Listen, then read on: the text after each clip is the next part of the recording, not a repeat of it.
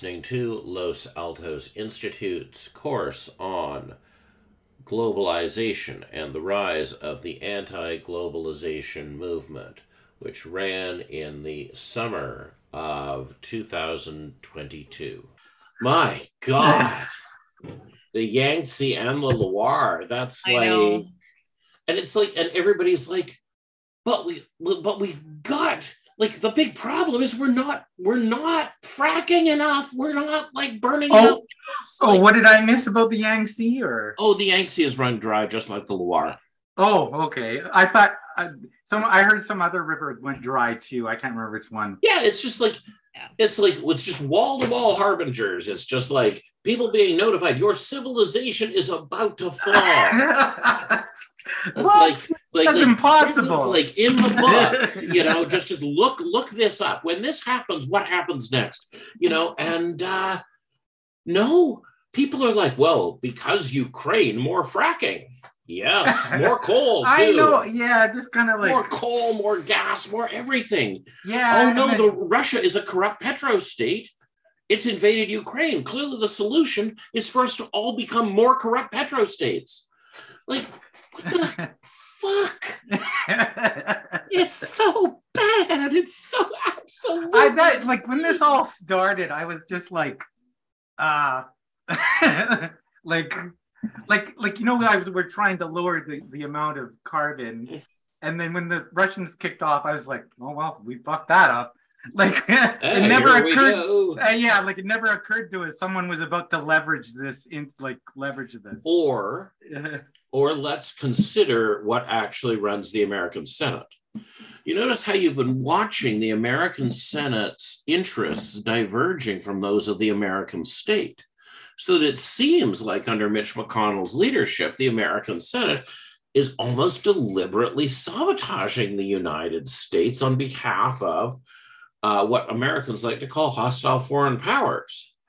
No, it's that America has been the oil empire since 1878 oh yeah, like, and and all it's doing is it's recognizing its allegiance is to a commodity not a set of people in a territory Yeah, like they're yeah, like they it's it's the it's the tr- the transfer of goods or whatever it is.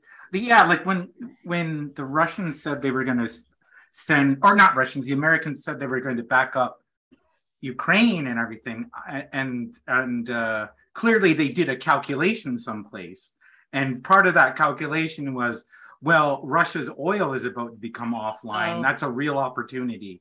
Like yeah. or like or, that- there- that- or or simply the oil industry holds a majority in the American Senate and that it has no national or patriotic allegiance. That's all fictional. There is an industrial interest that has carefully managed public opinion in a set of demographically declining regions over a century in order to retain its hegemony over this tool. America isn't a territory, it's a tool the oil industry uses to create the realities the oil industry wants to create. And right now, America and NATO being humiliated by petrostates in this war is the interest of the oil industry. The oil industry wants Russia to win. That's why Tucker Carlson wants Russia to win. That's hmm. why Mitch McConnell wants Russia to win.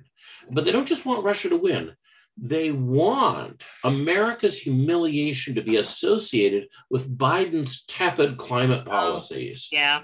so that even um, so that any political view other than uh, flooring the gas over the cliff becomes inconceivable. So we saw this at the, in the Iran hostage crisis. We saw all this play out. And what we've done with the Iranian Revolution for the past 40 years is we've put a box around it and went, gone, this is the exception. Hmm. And in fact, no, the Iranian Revolution defines everything in the present the oil politics, the, the regional small business interest politics, the religious politics, the climate politics. The authoritarianism, the grassroots authoritarianism from the second phase of Khomeini's seizure of power. Do you know that they didn't pass some national law to make universities require hijabs? They penetrated the institutions of civil society with pro hijab people to the point where each university individually decided to do that. This is the kind of authoritarianism we've been deliberately and willfully blind to. And there are so many other aspects of that state that are totally definitional of the present. But we continue to believe in the secularization thesis for 20 years after a theocracy took power, an explicit theocracy, with the cooperation of an incipient theocracy, that of the Reagan administration. It's um, it's it's I really feel like this week I've been confronted by Christopher Lee in that uh, scene from A Fellowship of the Ring, the only one of those Jackson movies I do like, where he goes, "The hour is later than you think." yeah, yeah, and, and that's the thing. It's like, oh, this has all been lined up a lot earlier. A lot of pipe has been laid for what's going on right now. To us, it seems like the world has suddenly gone mad but this unhinging has been, you know, this is a century long process to pull this off. Anyway, there's there's my opening rant. there will be other rants. Had, I had high hopes that um, it would force some more use of. Um, I mean, with Russia going down, not it, it would actually produce more um, ecological solutions just out of sheer desperation, which is the only way people seem to really do anything. So yeah, so you're properly motivated. Yeah, a lot of yeah. people won't change, right? Good. No, no, no. If we create, if you create a good society, people are motivated by desperation. Yeah, hmm. that's. But you actually have to like. It never. We liberalism caused us to naturalize that in people, to assume that that's just the natural human choice.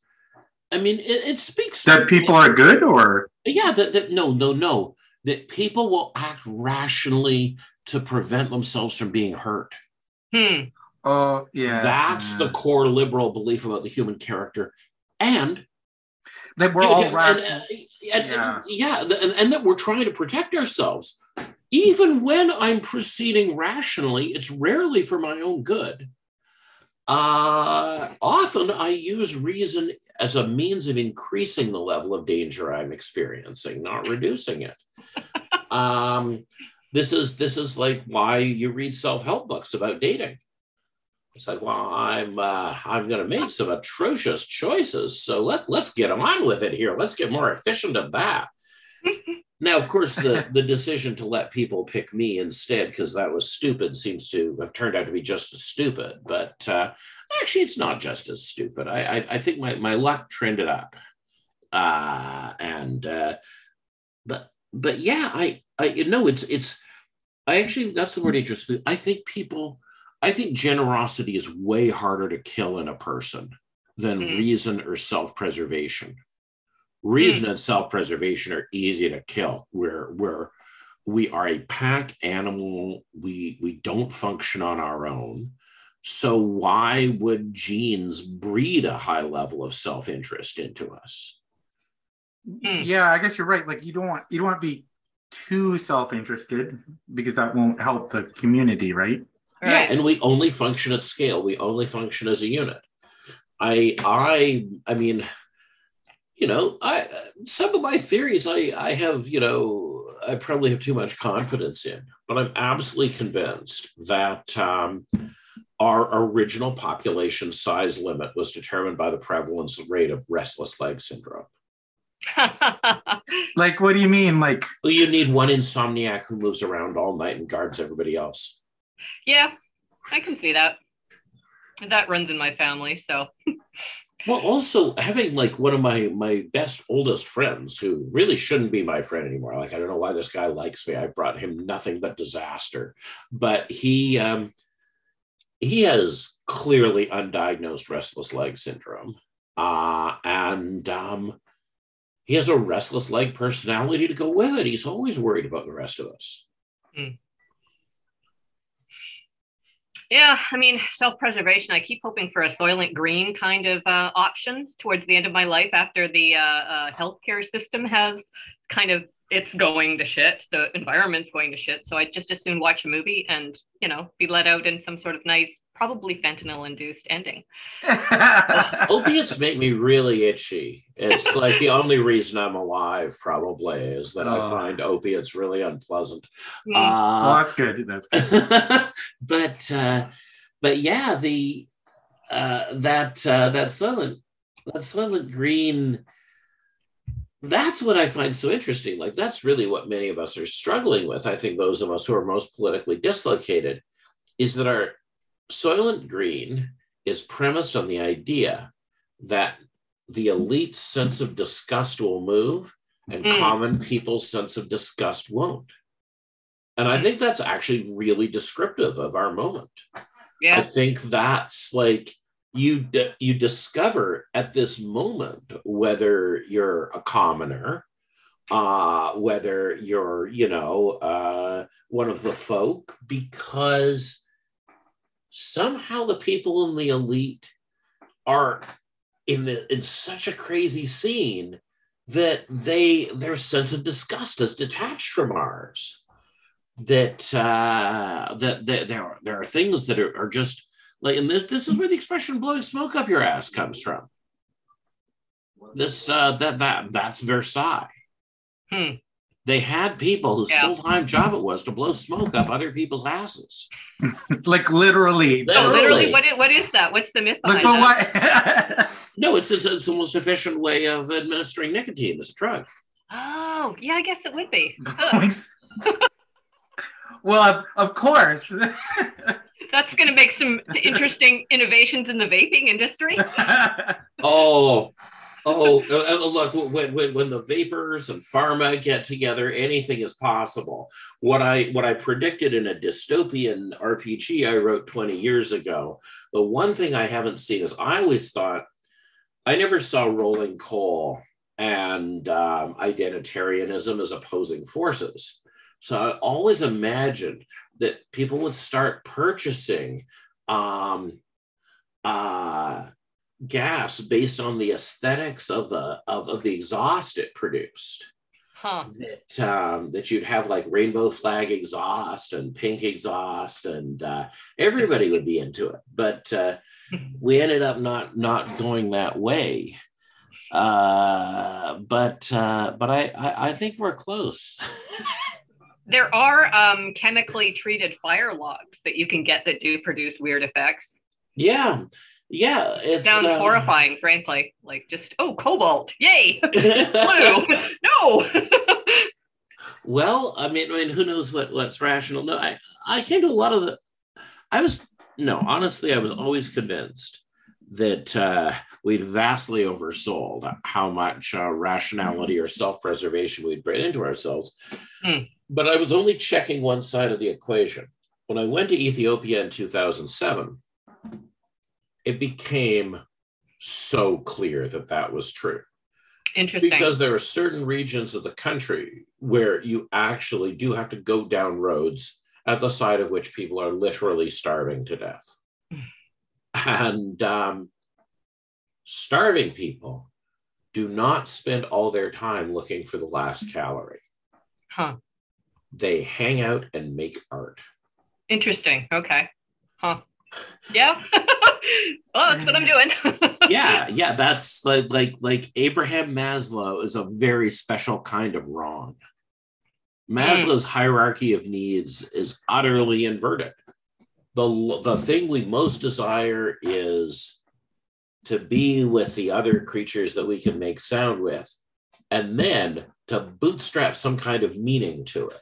Apparently, as long as we're doing those things, pretty much we can let everything else fall away. We will turn down anything else to get those two things. Hmm. And uh, this helps to lead me into the the final discussion, which I, I really had to work myself up to for this reason.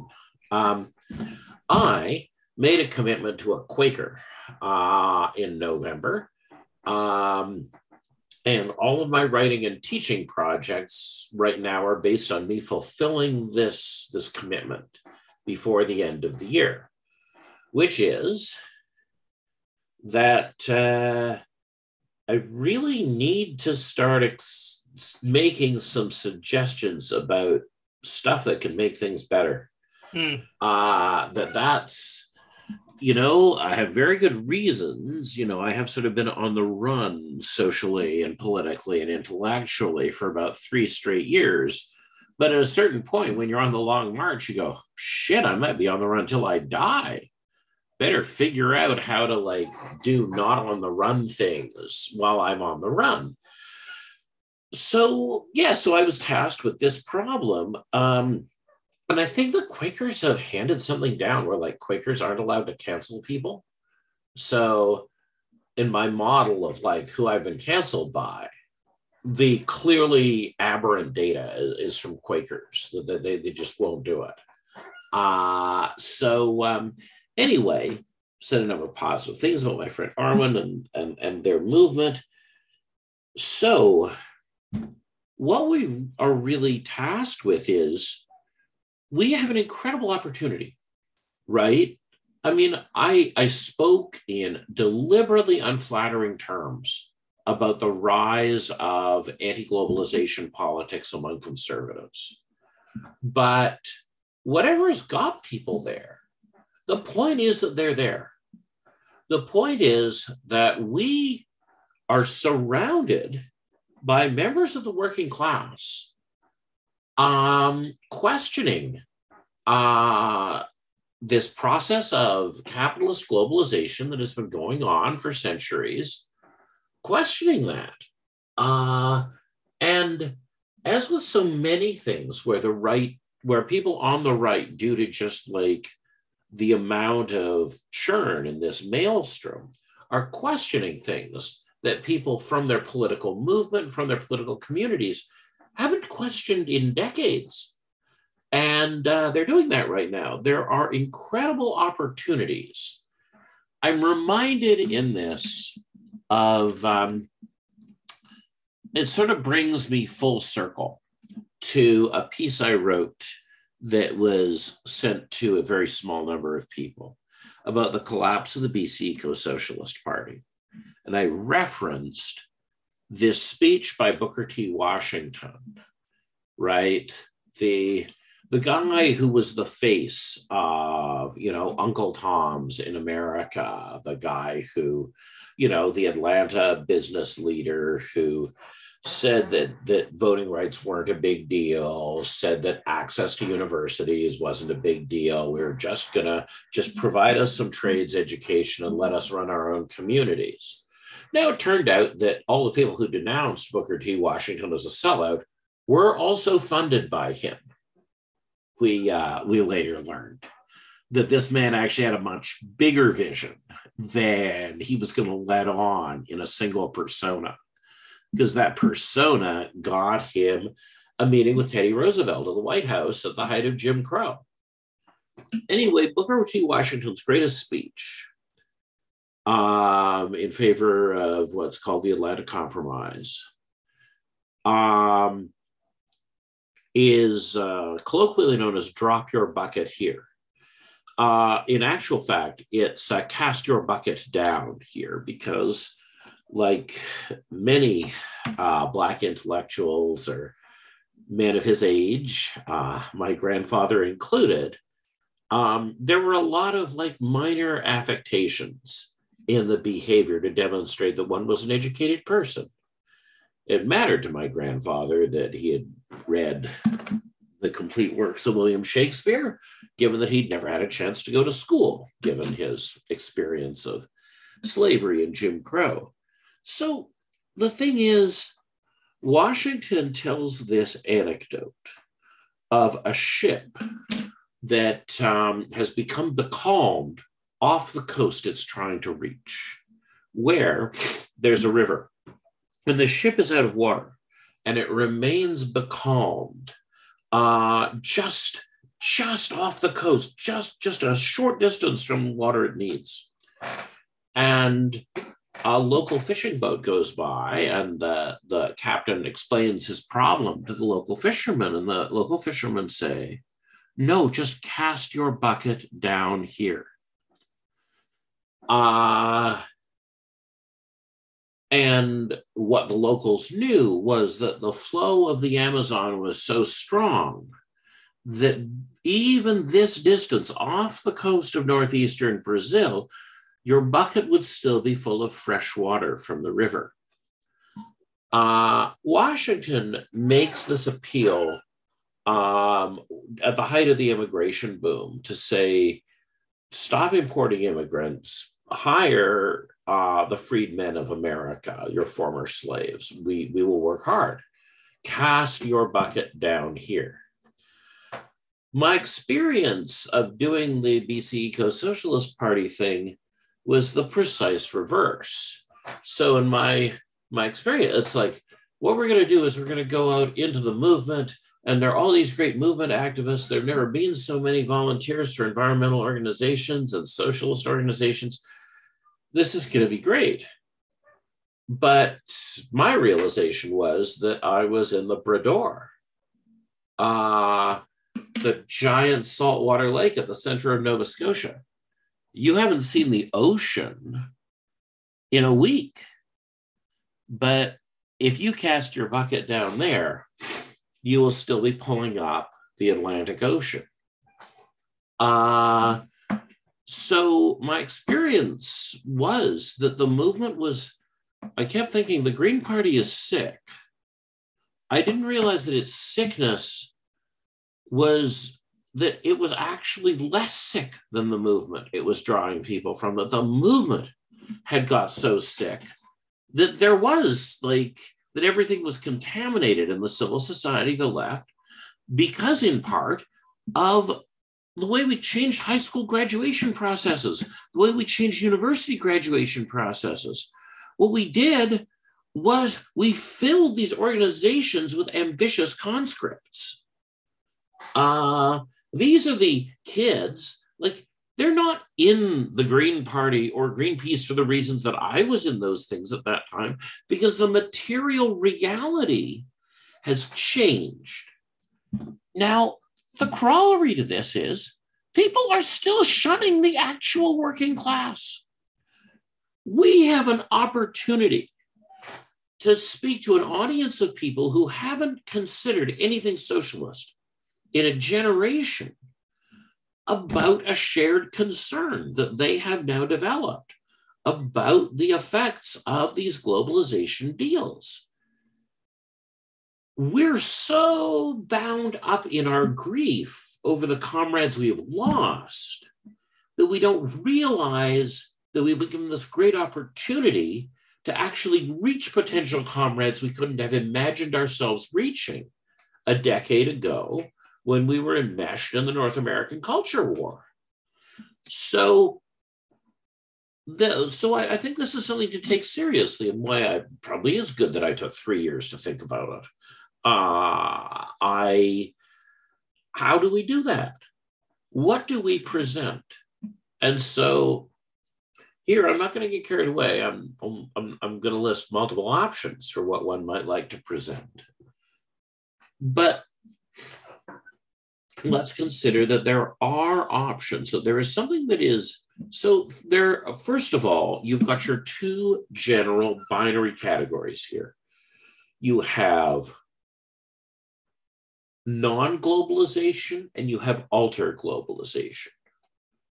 So, alter globalization is the idea that, of course, the world remains globalized in the sense that there are there's a global order, there are there's a set of laws that enforce that um, that enforce uniform interactions when one moves when things move um, and of course at the at the, the, the heart of that is the um, the original marxist project people who call themselves trotskyites today um, that's their animating project they see there as being a single world community. They see that as being class based, as being industrial, and as it needing to be democratic. Um, the idea is that no, we should not have borders. Um, that um, borders are arbitrary. They're the creation of 19th century Napoleonic nationalism. Um, and it's weird the idea that the world has certain laws based on which of the polygons etched into its surface you're standing in. It's like, oh, oh, this is Poland. That was okay then. Um, you know, there's um, that is weird and arbitrary and unreasonable. I mean, another evil, of course, of borders is that borders cause partition right when when you think that in an, an ethnic or religious or whatever kind of community it is has to be represented in the form of a nation well when you have borders that causes tremendous violence. Um, the partitioning of europe and india uh, millions of lives were lost in an effort to sketch these communities onto the surface of the world and to maintain borders. So alter globalists have a strong case to make. And almost any reasonable political or religious ideology only puts its ideas forward in global terms. There are very few philosophically significant movements that don't have a universal message for all people. Uh, and generally, we have viewed universalist messages as good. Um, I think, I mean, I I see a lot of evil in things that people generally see as good, but the flip side is that I, I can see a lot of good in things that that other people will see as evil. War, Roman war propaganda against Carthage is, in my view, if one is to make an argument that there is such a thing as Western civilization, and it's a thing anyone should stand behind, um, it would have to be premised on it coming into being in the Punic Wars, when Rome had to explain to the citizens who would not profit from the war, who would only lose from the war, why they had to participate in the war. And right, Rome was like a normal, you know, incipient empire in that most of its war aims and most of its reasons for going to war um, were grounded in the ability to be very easily offended and to claim that they had been offended or slighted in some way by some power. And then they'd go and kick the shit out of them and get what they wanted. It was a pretty standard formula, you know, and it, but they didn't do that in the Punic Wars because the wars were so fucking tough. They needed to up their propaganda game. And I think that this moment it speaks to not why universalism is philosophically true, but why universalist ideologies um, should be taken very seriously from an ethical perspective the argument they made was that, which is absolutely true, um, infants are being sacrificed to the god Baal in Carthage.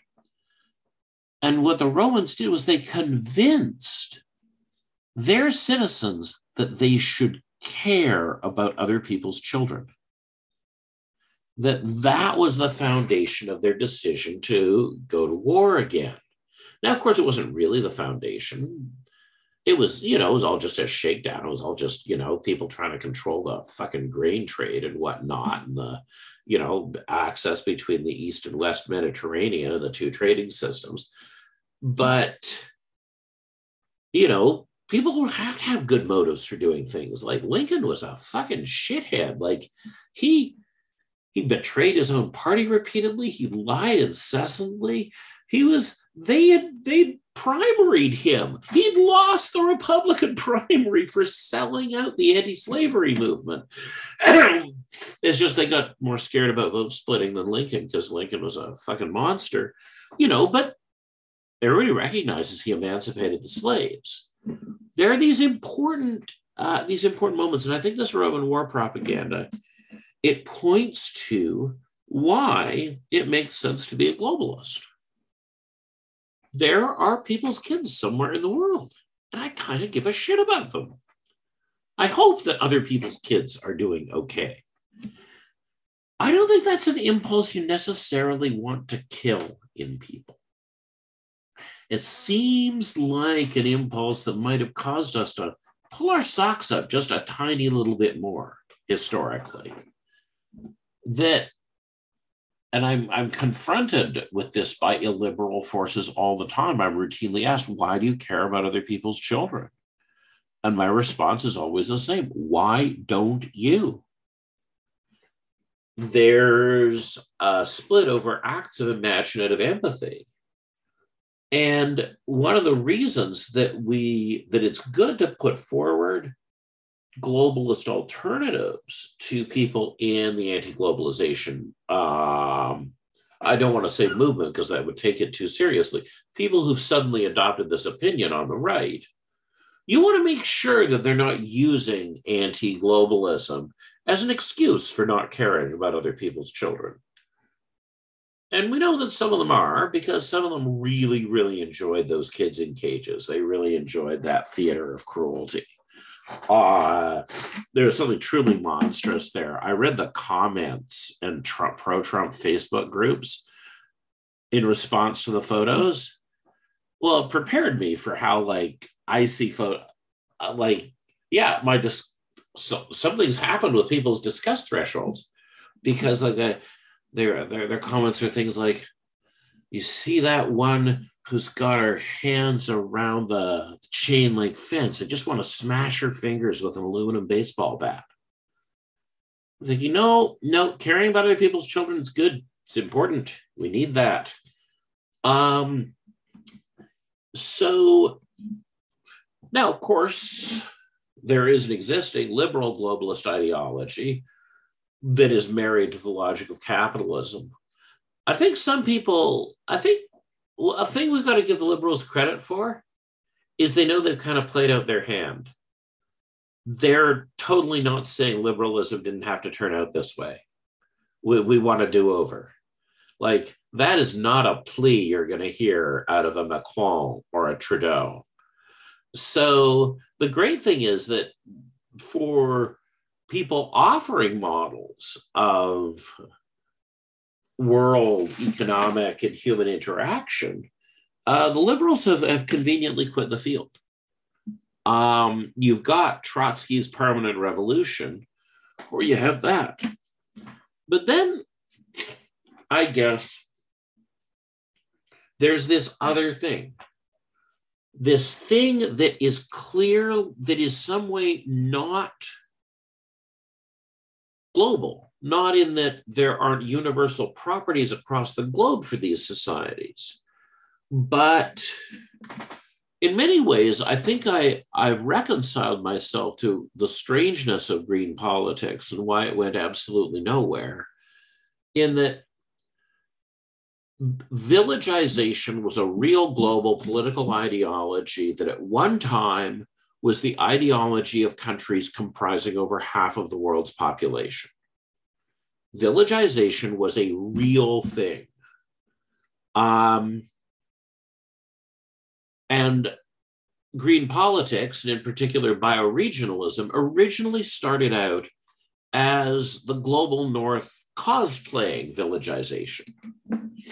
That there were real villages for people to go back to elsewhere in the world, and there were real pre existing models for how those villages could meet their material needs um, in a way that minimized exchange across space. Uh, we we had the the the you know the villages were they were real. They were a political order that was being defended, and out of that came a number of interesting and worthwhile ideas. Uh, Deep Green Resistance is a very interesting organization because what it's done is sort of a salvage operation on the ideology of green politics in the 70s and 80s. They've just sort of gone through it all like magpies and picked all the good bits. Um, so there is a modern bioregionalist movement uh, represented in DGR, also the anti civilization movement. The argument made by people like Derrick Jensen is that once you reach outside of your local ecosystem and start meeting your needs with trade, you will start to meet those needs with raiding inevitably, and civilization will unfold in an absolutely predictable, programmatic way. That if we inadvertently or advertently exceed a certain scale where we become net importers, everything else down to Nagasaki happens. That uh, we can't restrain that desire to um, uh, to create a discrepancy between where one lives and what one consumes. Uh, in this model, um, what we see is perhaps a fundamentalist version of bioregionalism, an ideology popular in the 1980s and 70s when the Back to the Land movement was at its zenith. Uh, the idea was that we should be organized on the basis of macro watersheds, where you can move everything you need to using navigable water. That's going to be your energy cost control, and you get out of moving stuff that you can't move with navigable water. Now, the thing is that um, the places where it made the most sense, that ideology, and where it remains the most popular, are places with very short rivers and very high mountains. British Columbia, California, Alaska, Oregon, and Washington were always the center of the bioregionalist movement because the valley bottoms of the Pacific slope are very abundant, very ecologically diverse, and very isolated from one another. So it was easy to imagine a bioregionalism in which things stuck to the regions you just had a general agreement about not using certain kinds of tech, and that was the only kind of global vision you needed. Except the thing is that the tech they wanted to disqualify and the society they wanted to produce were thousands of years apart. And I would argue that this is also the problem of the DGR analysis that in the original trading systems, as I laid out in the first episode, most of the stuff that's traded weighs very little because its value is almost entirely symbolic.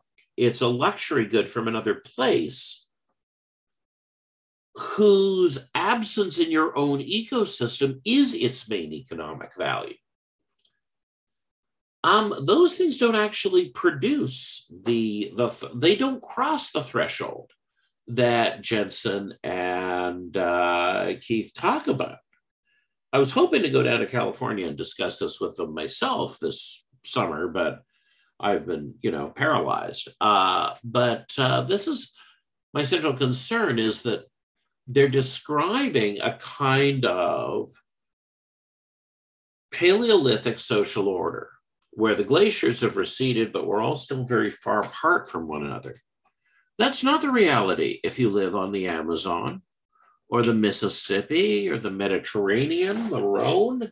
Um, there are all kinds of places where you don't hit um, these exploitation thresholds uh, until long after people travel hundreds of miles and never come back, or hundreds of miles and then do.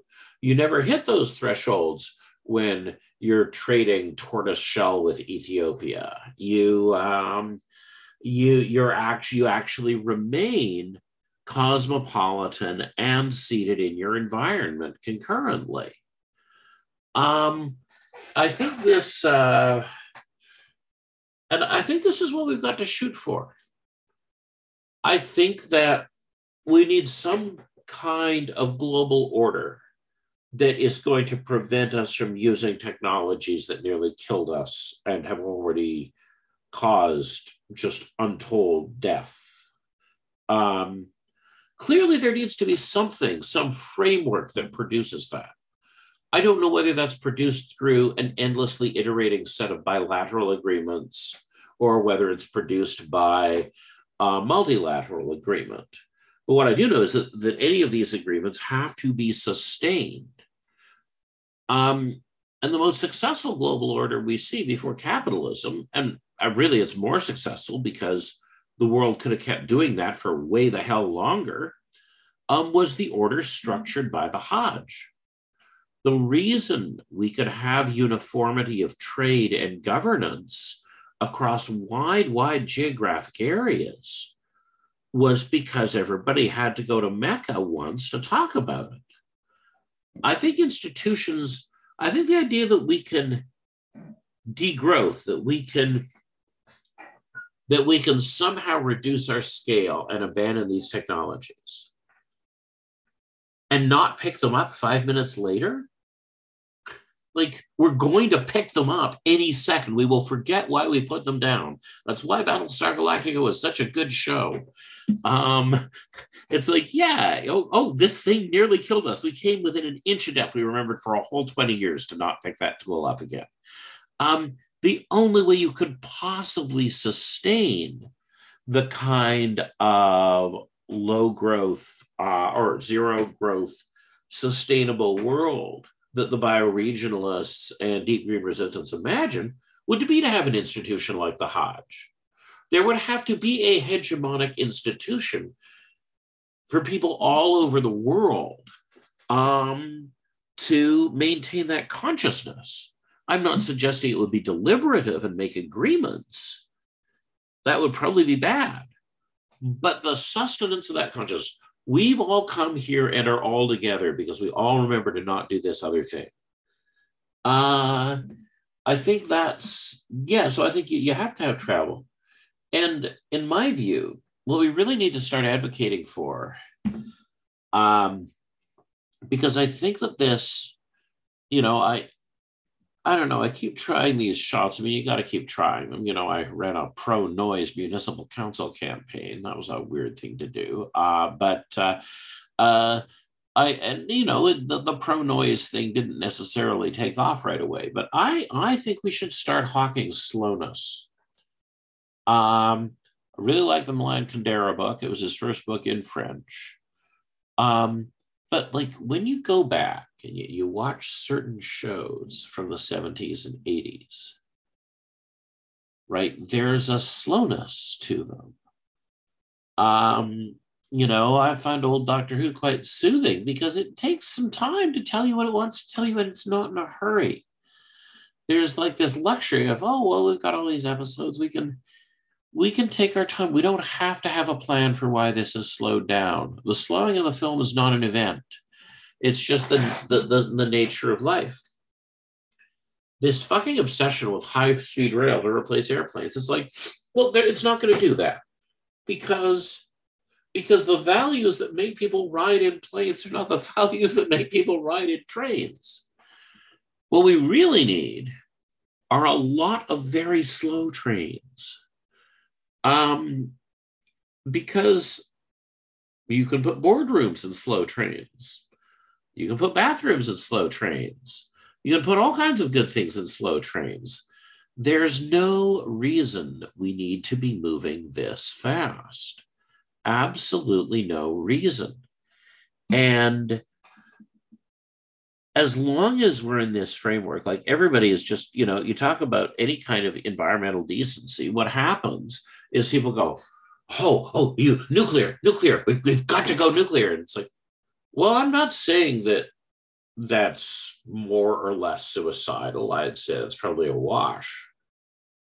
But have you considered the possibility of just like doing less?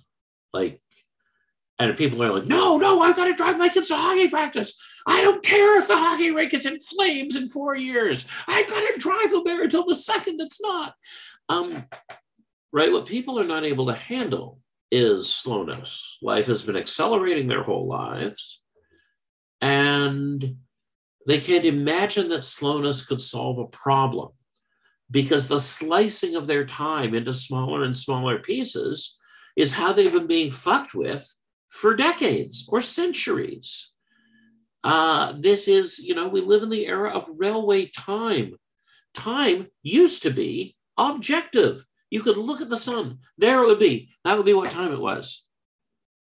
We created a system in which the sun might be lying in our efforts to slice time up as finely as we possibly can and as conveniently as we possibly can.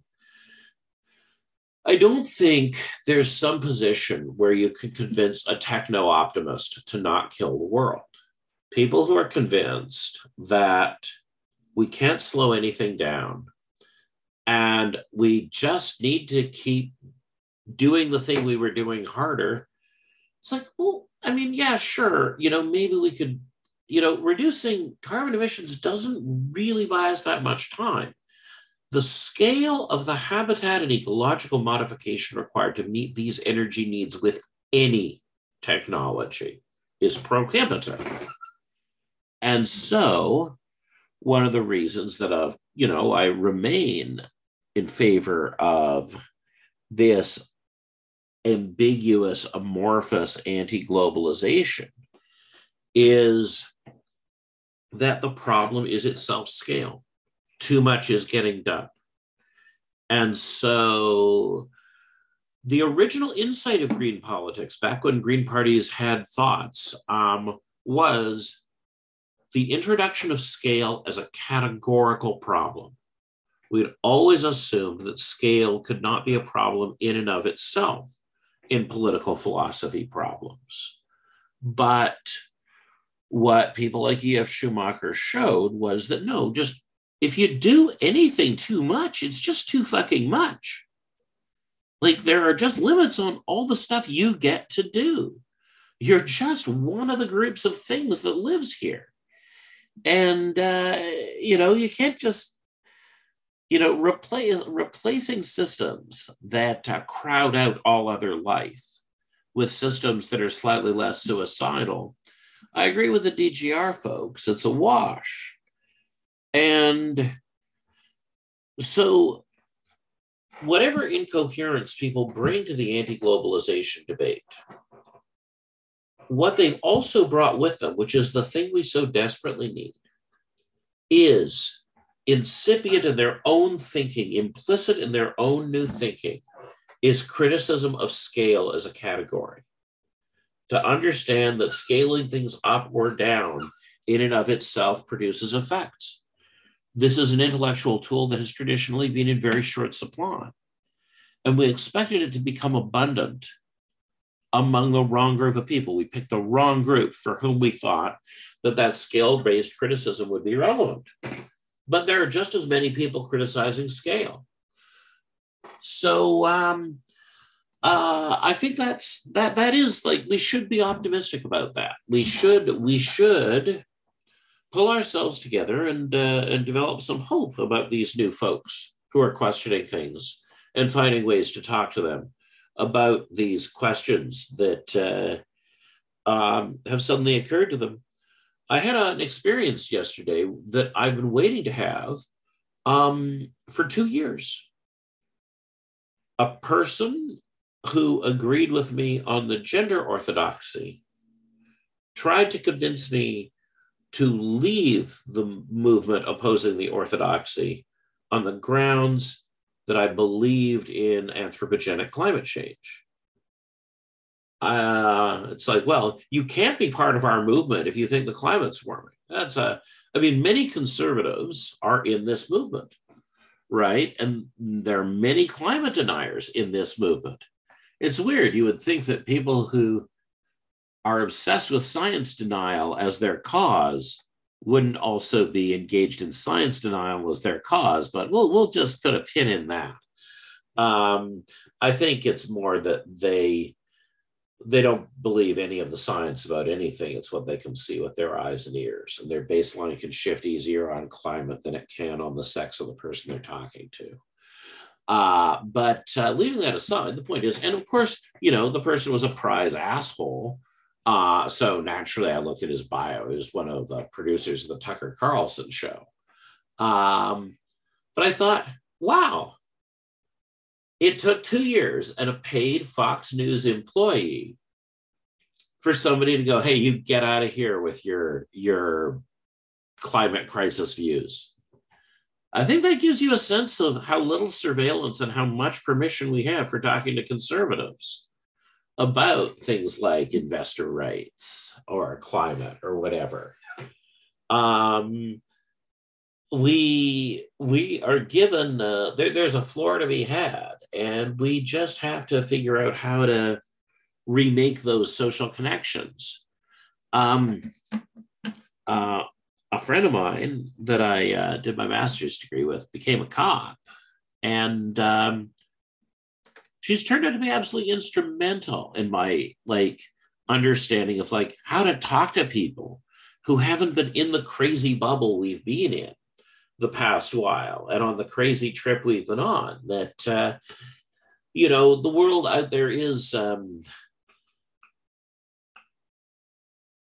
it's full of connection and it's just going to be really tactically important to think about the basis on which we relate to people that uh, you know we we see these really positive and really negative impulses motivating uh, this new anti-globalization.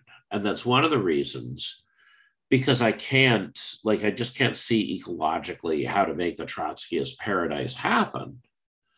I really feel like i have to figure out how to make the bioregionalist paradise cosmopolitan because i think that is a value worth carrying with us we because we can already see like what the loss of income diversity is doing to our cities. Mm-hmm. like we know we know we know our communities have to be filled with all kinds of different sorts of people.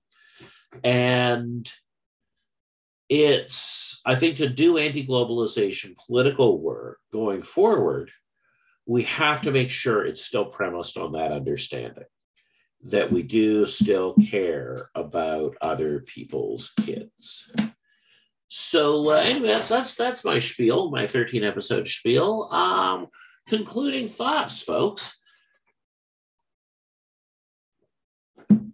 No, that's a, that's an interesting take. I mean, I've been um, sort of following, oddly enough, the Reddit anti uh, anti work, anti corporate sort of forums because um, that's where I find there's a lot of uh, uh, uh members my kids' age, the 21 year olds, and uh, that's where you start talking to them about time and what it's worth and slowness. And that's kind of that's interesting to me. And then um, i've been following a bit of uh, i guess jason hickel and the anti-growth like slow down the growth movement. Yes, yes. i like that a lot.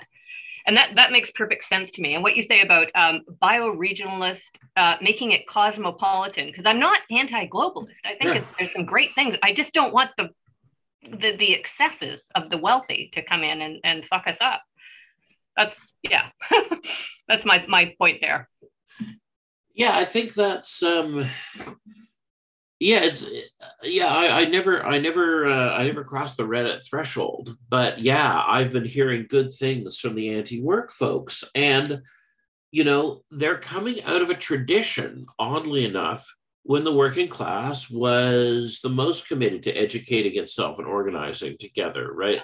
A number of Joe Hill's songs are anti work songs. That's why we know the song about him, but not the song by him, because the songs by him were outside the discourse in the 20th century because they attacked work itself. So, uh, yeah, I think it's really that's one of the good signs of the do-over right is that people people rediscover that uh, as as an idea which was not like it just wasn't a tool that was available to us during the cold war. The deal we'd made with capitalism which was a pretty good deal uh, was a full employment deal not an anti-work deal. So yeah. But yeah, I just I I uh, was just thinking about like one little about those details about do we need nuclear power or I saw that tweet you had today. You were talking with someone about nuclear power. They asked you about nuclear power and you were indifferent towards it. And I was like, and and I'm just like, why the constant consumption of more power? Like more power. I'm just like, when's enough? like, because all you're going to do is increase the price of power to the point where you know what's cheaper? Coal. Yeah, and and and like, you know, we maybe we put a, like putting a lid on it makes sense, right? Yeah, no, things with a doubling rate don't survive. Yeah. Uh it uh no, I'm I'm always like the coal thing I I deprogrammed. I mean, I can. I'm I I'm now like a. I can do 60 second LNG deprogramming on people. I'm I'm pretty pleased. Uh, I was talking. Oh, what do you mean, a, like LNG uh, pro- uh, deprogramming? Uh, so I was talking to a um, conservative who supported the uh, LNG plant in Kitimat. And oh, I, like like somehow this is going to solve our yeah yeah. And, I, am like, oh. and he go and I go. So he goes, well, it's going to get China off coal. I go, only if you suspend the law of supply and demand. It's like, what do you mean? Well, you have a market. What happens if you flood the market with more of an equivalent commodity? People buy the more. price falls and the total amount consumed increases. Yeah. So the more LNG you extract, the cheaper it will be for China to buy coal. Mm-hmm. And the mm-hmm. more coal, consequently, they will buy. Yeah. Um, and like it's uh yeah i guess it's just an article of faith that um, if anything is really important to a capitalist capitalism can't possibly be true economics can't possibly be true but mm-hmm. uh yeah I, I, think that that anyway I, I, don't think anyone actually believes that when they they say it I, I think it's just a thing people say oh, that LNG is going to be some kind of savior of the environment. Yeah, yeah, I think people. Yeah, I've, I've just thought that was just absurd. Like maybe like some kind of transitional fuel or something, but that's about. Yeah, if we started building the plants in 1990. Yeah, yeah. Yeah, it'll take 15 but, years for a refinery to come online, so let's yeah. start getting ready for that. Yeah, yeah, but yeah, no, uh, uh, the yeah, the I just want to say like uh, uh like the closing today kind of um, sort uh, sort of brought it all together. I think, but well, thanks. I um I I have not closed like this in many years. I uh, have felt since 2017. I've felt very unconfident about my political advice, not because of all of the failures that have unfolded since then, but because of the one success. Like we did elect the Horgan government. I I put 16 years into that. Like, oh I, no no I, you, oh I, I, I, have not been able to tell like how can I oh, tell people what to do after that? Oh, you mean they got elected and now you're having yeah. doubts? Yeah, I oh, that, all the things that have made me like no when when oh. people when people like hate me and try to punish me for things I've said, it's like, well, good. That's what the Bible says should happen. Like that. That's that's what's supposed to happen if you're an ethical person. Yeah, you yeah, like you're gonna held accountable for your actions, right? Like. No, but, no. Uh, I just mean that, like, I think that the fundamentally the story of the Bible is that uh, if you live right and treat your friends well and tell the truth, it should take the government a maximum of three years to hunt you down and kill you. Oh yeah, yeah, oh, yeah, yeah, yeah, yeah. I remember that. Yeah, yeah. You said that. Yeah, sorry. Yeah. really cynical way of looking at it. Yeah. No, I don't think it's cynical at all. I, I think I, I, I, Yeah, yeah, no, no, yeah, totally. I totally, yeah. I, like this is why I like it because like I come from a completely different background and I find it bizarre that we line up in a lot of ways. I just... well, I think Terry Glavin really had it right. Like we, um, we brought him in as an institute speaker five years ago, and I can't think of anything that's the same about the institute since uh, we brought. Anyway, it was a big deal, right? We filled a lecture hall at SFU, and he put on like your classic Glavin performance. Like he was, you know there was the great left wing analysis. There was the upsetting sellout to the Israel lobby. There is like, but he hasn't sold out to the Israel lobby. He just hates people who kill his friends. Um, that's why he's totally insane on the Khalistan file as well.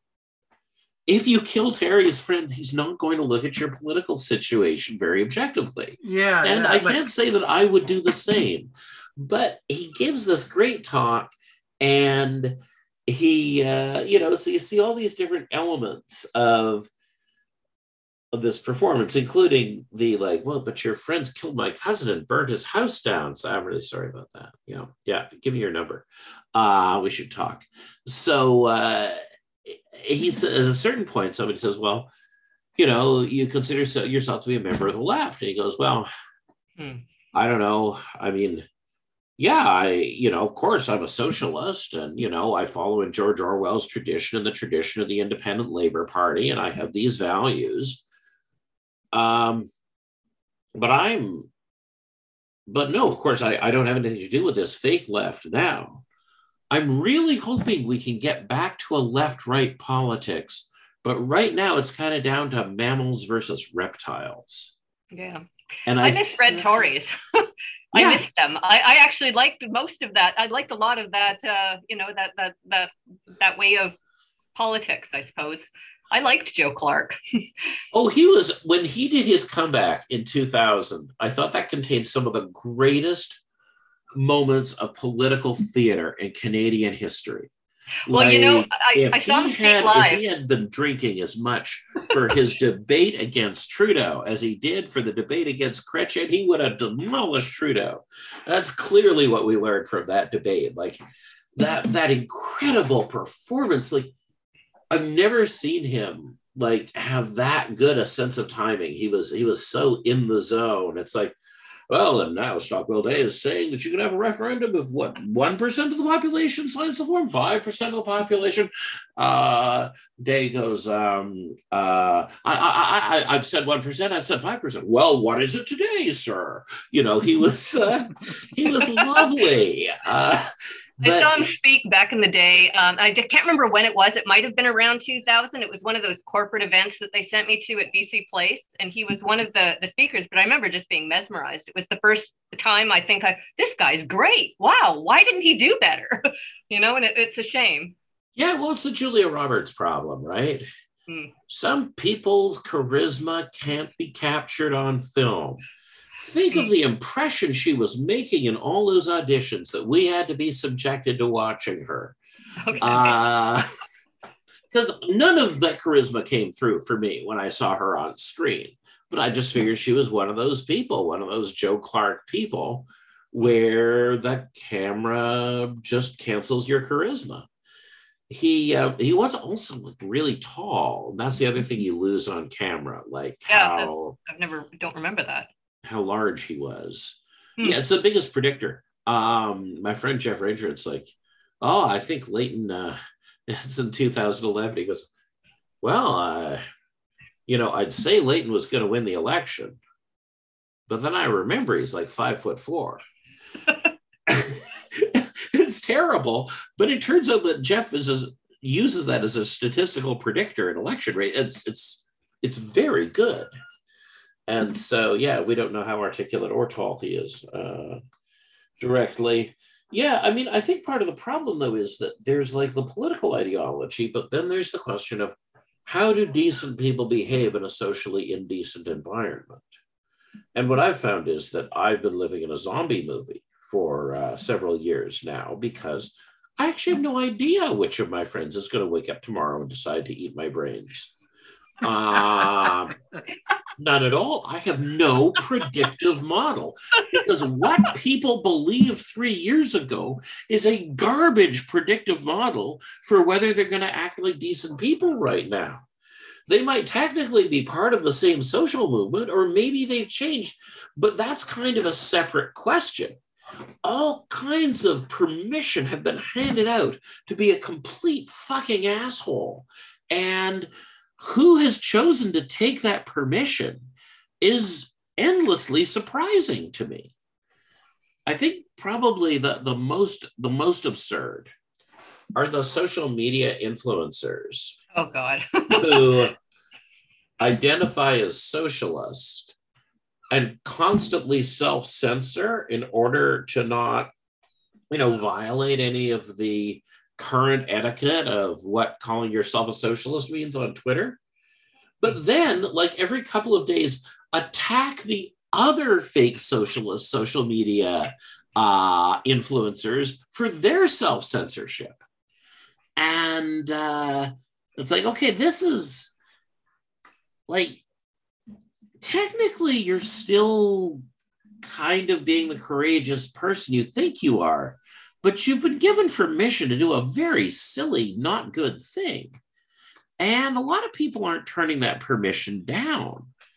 Like I I I I really um like that for me is more the test. Like I am more likely to be able to make a political deal with someone I was opposed to three years ago and I'm opposed to today, but we can shake hands on a deal and get something done.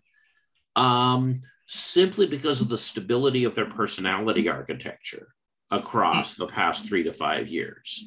That I know what that deal will mean to them. I know how they will understand it. Like, uh, I know that their sense of honor, while not identical to mine, is sufficiently similar that they will see certain behaviors as beyond the pale.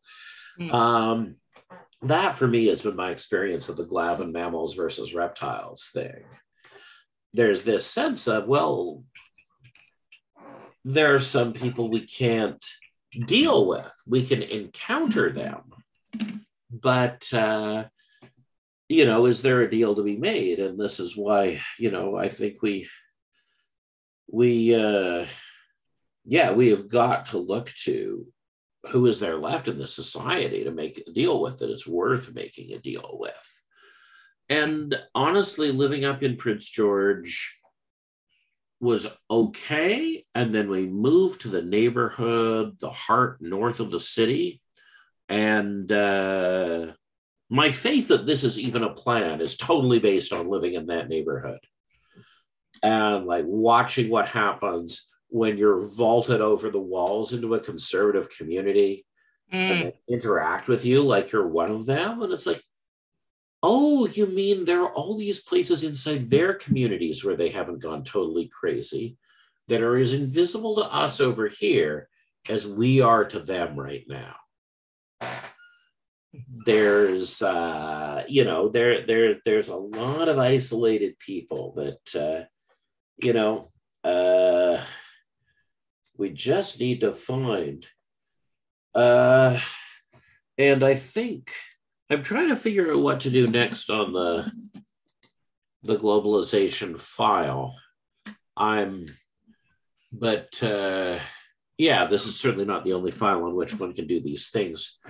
Uh, anyway, I should. Uh, I think my uh, my neighbor's coming over to watch American Gods in a, uh, about 15 minutes, so I should probably let you guys go. I really appreciate you signing up for this thing. Uh, it was a thing to do uh, in the day during August. I think it'll be a pretty decent podcast, and uh, I really appreciate your contributions to that. Oh yeah, and I appreciate the the course. It was opportunity, right? Oh yeah. Okay, more weird things soon.